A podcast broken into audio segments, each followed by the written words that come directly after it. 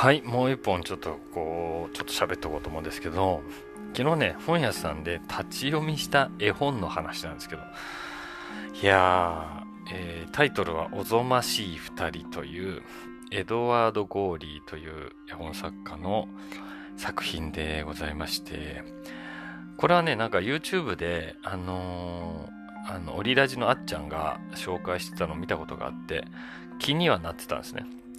エドワード・ゴーリーという、なんかすごい怖い絵本を描いてる作家がいてっていう話をしてました。で、それをなんか気になったら、エドワード・ゴーリーの、なんていうのかな、まとめた、特集みたいにまとめた棚があって、あ、これ言ってたやつだ、見てみようと思ってですね、おぞましい二人というのをパラッと見たんですけども、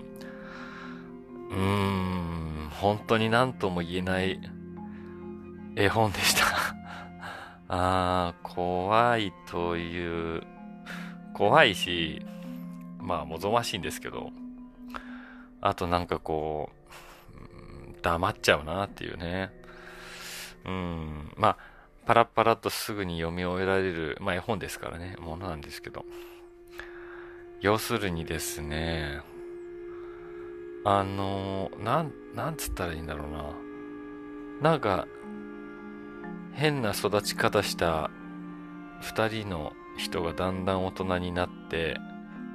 えー出会って、これ全部言っちゃっていいのかな？言っちゃったらつまんないのかな？うーん。あの、そのうち、子供をさらって殺すようになって、まあ最終的に捕まって、牢屋の中で死んでいく話なんですけど。なんでそんなことを絵本にしようと思うのかわかんなかったですけど。でも、なんかね、う何が怖いってね、その、淡々とこう進むわけですよね。で、子供を殺すんですけど、それもすごく淡々と描かれているので、とにかくね、理由がわかんないし、理由ってないのかもしれないですけど、でも僕らはその彼らの生い立ちを見ていると、なんかその中にその理由があるんじゃないかと思って探すわけですよね。例えばあの理不尽な殺人が起こった時に、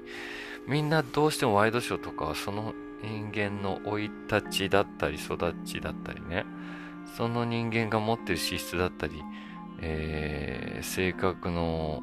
わかんない。性格異常や精神異常みたいなことなのかとか、やっぱり理由が知りたいんですよ。何か事件や、まあ、殺人などが起こった時に、理由がないってことが一番怖いから、不安定になるから、僕らは。だから、答えを見つけることで、なんか安定させたいって考えるんですよね。そういう理由だったのね。終了ってしないと割り切れなさすぎて次に行けないんですよね。だから僕ら答えを見つけたいと思うんです。だから、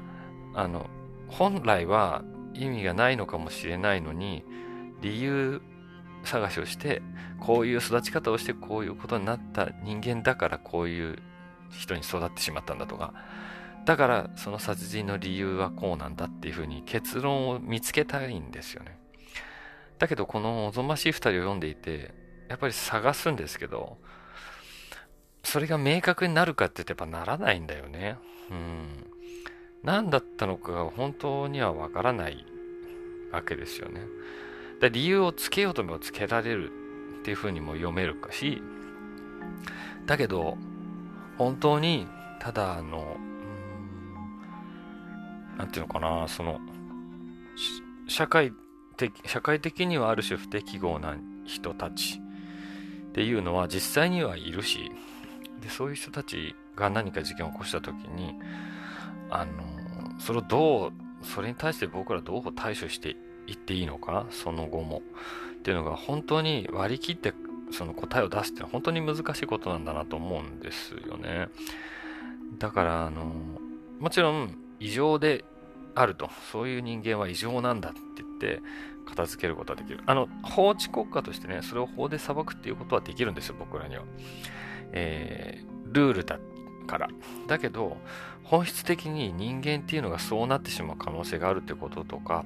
あるいはそうなる、うーん、なんていうのまあ、それ、そういう人たちがいるっていうことに関しては、